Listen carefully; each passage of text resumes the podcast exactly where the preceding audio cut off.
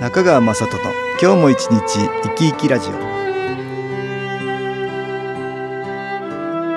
皆さん生き生きしてらっしゃいますか？この番組では気というものを私中川雅人がいろいろな角度からわかりやすくお話をしてまいります。どうぞごゆっくりお楽しみください。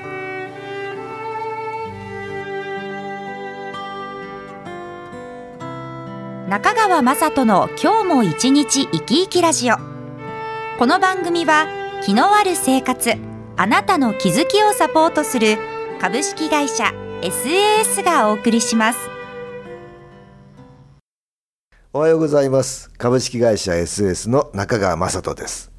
今日は東京センターの佐久間一子さんと気についてのお話をしたいと思います、佐久間さんよろしくお願いします、よろしくお願いいたします。今日はどんな話にしましはい、会長、海外セミナー行かれ、お帰りなさいま行ってきました。ええ。で、えー、6月24、25とアメリカ、うん。えーボストンの方にね。そうですね。はい、あと27、28はブラジル。あリオの方にね、はい。リオデジャネイロ。これ私も初めて行きましたけど。そうでしたえー行きまか。えー何点かね、うん。質問をしたいなと思いますので、あーあーちょっと答えていただけますでしょうか。えーどんなことでも海外セミナーのね、きっかけっていうのは何かあったんですか？あーこれはね、はい。まあ、ボストンの方はもう毎年ずっと私も会長になってからはい。行ってるんですけどね、うんうん。あ特にボストンは桑原先生ってね、あはい。えー鍼灸の先生なんですけどね、はい。鍼灸講研修講座も受講されて25年30年近くはいやってくれてる先生がいて、うん。えーその先生と一緒に実はいろいろセミナーをねずはいっとやってきた、あとそのご縁でね今回はリオデジャネイロの方にね、はい。桑原先生のお弟子さんっていう人がいてああ、そうなんね。ハリキュー協会の会長さんなんですけどね、へえ。えーえーぜひ新機構をねブラジルでもお願いできないかっていうお話が来ましてね、はい。それで行きましょうかみたいな話で話がまとまって、えー行くことになりました私は初めてだったんですけどねあただ先代は30年以上前にはい。ブラジルにブラジルにはねご縁があって行ってるんですよね、先代が行ってるのはサンパウロの方ですけどね。はい。そういう記録がありますよ。あね。えでは質問なんですけれどえも、ええ。新機構っていうのね、英語で言うと何と言うんですいか。や英語ではもうね、これ新機構ですね。あ、じゃあそのままなんですね。ええ。うん、新機構って言うんですけどみんな新機構とかねなんかいろいろあの、ええ発音がちょっとなんか、あはいはい。ええでも新機構って私は言ってね、みんなそうやって言いますよ。言ってくださるんですね。う言ってくれてますよ。木っていうのはね、はいはい。英語で木うん。なんて訳してるんですかね？木ってね、はい。みんないろいろ迷う人いるんですよ。私はもうね木って言ってますよ。あ、もうそのままなんですうんね。木って木って木エナジーって木って言ってますよそうなんですね。うんもうそれで通してます通してる。で私のセミナーの中でもはい「木」っていう文字はあの木構えに米って書きますよね、はいはい。この説明しますセミナーで。あ、セミナーで。えええが分かられるんですか？ええ米のねオーラじゃないけど米からふわふわっとなんか見えないエネルギーを感じて、はい。こういう日本の漢字ができてんだよって、はい。そういうことをね 説明します。そうするとみんなね「うん。ああ」って帰って あの興味深くそう聞いてくれますよ。あそうなんですね。日本のあの文字っていうものはね、はい。い、ろいろ意味があってできてんだっていうことをね、はい。知るとねすごく興味深く聞いてくれますよ。あ、日本の文化もちょっと触れて。えー、そうですね。そすね。そんな話しますよ。そうなんですね。えあとですね、うんこう気をまあ受けますよね。ーうん外国の方もうん咳とか、ああ反応ねうん気の反応反応ですねええあるんです同じですね。同じなんですか？同じようにだから人間ですからね。いやいやね。どんな人もねまあいろいろ反応があります。ですけうどん、気を受けるとね、はい。よくある反応は例えば咳が出るとか、はい。眠たくなるとかかあくびが出る人もいればね、はい。うん。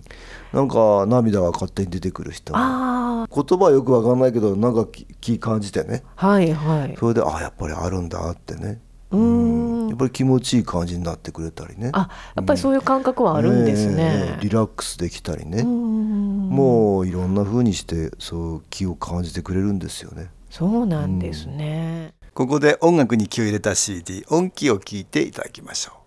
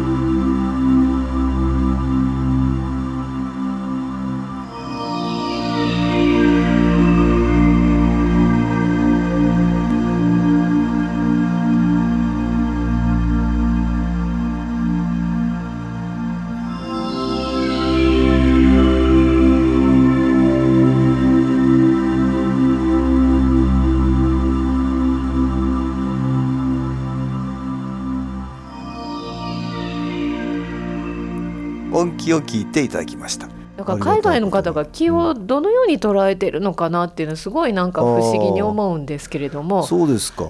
体験からって私言ってますよね、うんはいはい。頭じゃなくて、まあ、体験すると分かりやすいよってねまあまさしくその通りではい。海外であればね言葉とか文化もやっぱり違うからね。そうですね。そこからあの頭から理解するよりもはい。やっぱり気を感じたりあ気を体験するってとこからうん。行った方がいいんじゃないでしょうかね。なるほど。まあそんなつもりでセミナーなんかも体験を多くするようにしてるんですけどね。そうなんですね、皆さんでも結構喜んではい。分かってくれますね。ううん。んじゃあもう魂の話とかっていうのも、ええ私はねどんどんうねん。しちゃいますけどね。あそうなんですね。気のエネルギーってのは見えないんだけどみんなあるよっていう話からね。うんまあそれって霊的なことなんだっていうね、はい。うん。体がなくなってもその気のエネルギーとしては残るんだっていう話をね、はい。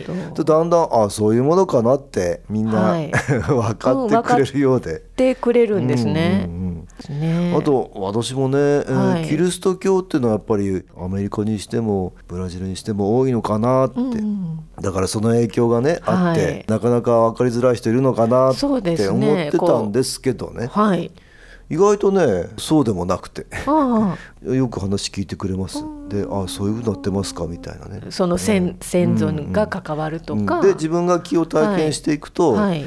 やっぱりあこれもそういうふうにしてね、うんうん。なってるのがだんだん自分の体験と一緒にうんうんうん。分かっていくっていう人がね要は自分の感情とうん。リンクするっていうところですね。だからこれはやっぱりマイナスの気の影響を受けて自分の感情もねそれに引っ張られてたなってね、分かったりね、うん。なるほど。体験と一緒にねはい。理解してくれるっていう感じですね。なるほどね。あとまあ海外から見て、うん。日本の良さが見えてくることはありますかっていうあことなんあですけどこれはね、ええ。日本っていうのはね当たり前のようなことだけども、一つの国ですよね、はい。ええ。すごい長い歴史の中、はい。ね、ちょっとこれは他の国にはないですね。ないですかね。ありがたいことですけどそうねですね。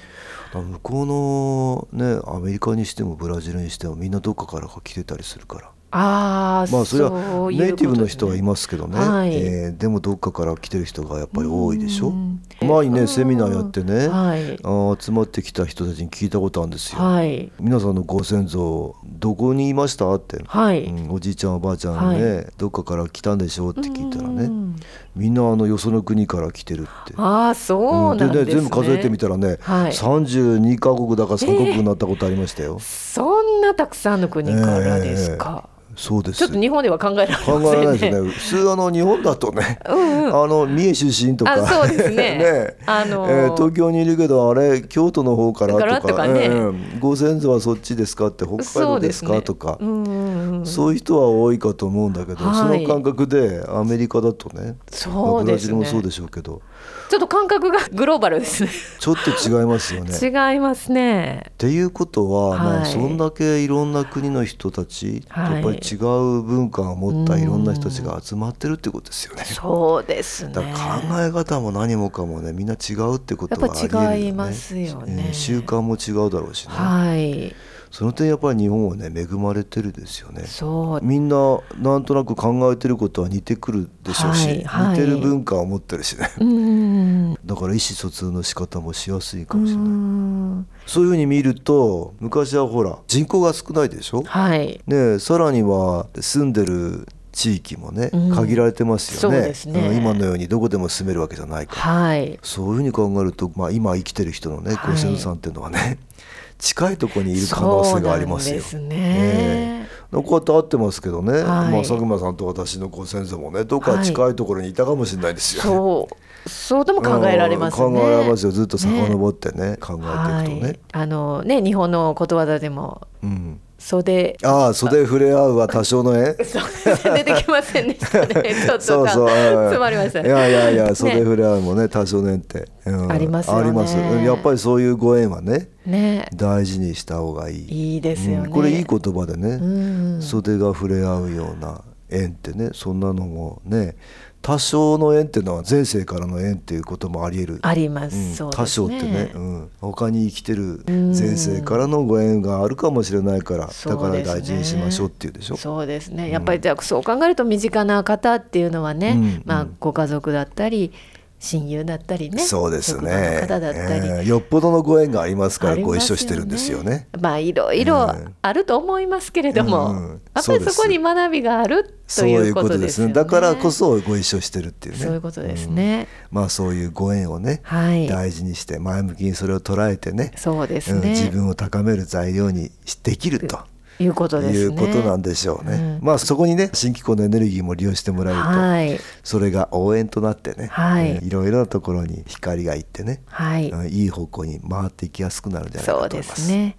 またまあ来年もまたね、うん。ボストンの方や、ああそうですね。ブラジルね。ブラジルの方にもね。あの方にね、はい。またご縁ありましたから、まあそちらに広げていきたいと思います。そうですね。また楽しみです。今日は、えー佐久間一子さんと海外セミナーについてのお話をしました。はい。どうもありがとうございました。はい、ありがとうございました。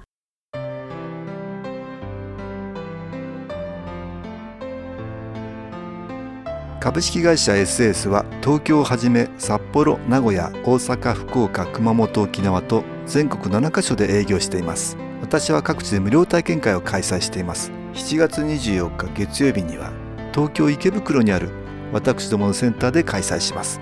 中川雅人の「昨日話と昨日体験」と題して開催する無料体験会です。新気候というこの気候に興味のある方はぜひご参加ください。ちょっと気候を体験してみたいという方体の調子が悪い方ストレスの多い方運が良くないという方気が出せるようになる研修講座に興味のある方自分自身の気を変えるといろいろなことが変わります。そのきっかけにしていただけると幸いです。7月24日月曜日午後1時から4時までです。住所は豊島区東池袋1-30-6池袋の東口から歩いて5分のところにあります。電話は東京03-3980-8328 3980-8328です。また SS のウェブサイトでもご案内しております。お気軽にお問い合わせください。お待ちしております。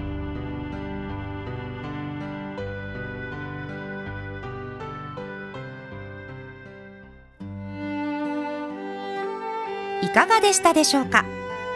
この番組はポッドキャスティングでパソコンからいつでも聞くことができます。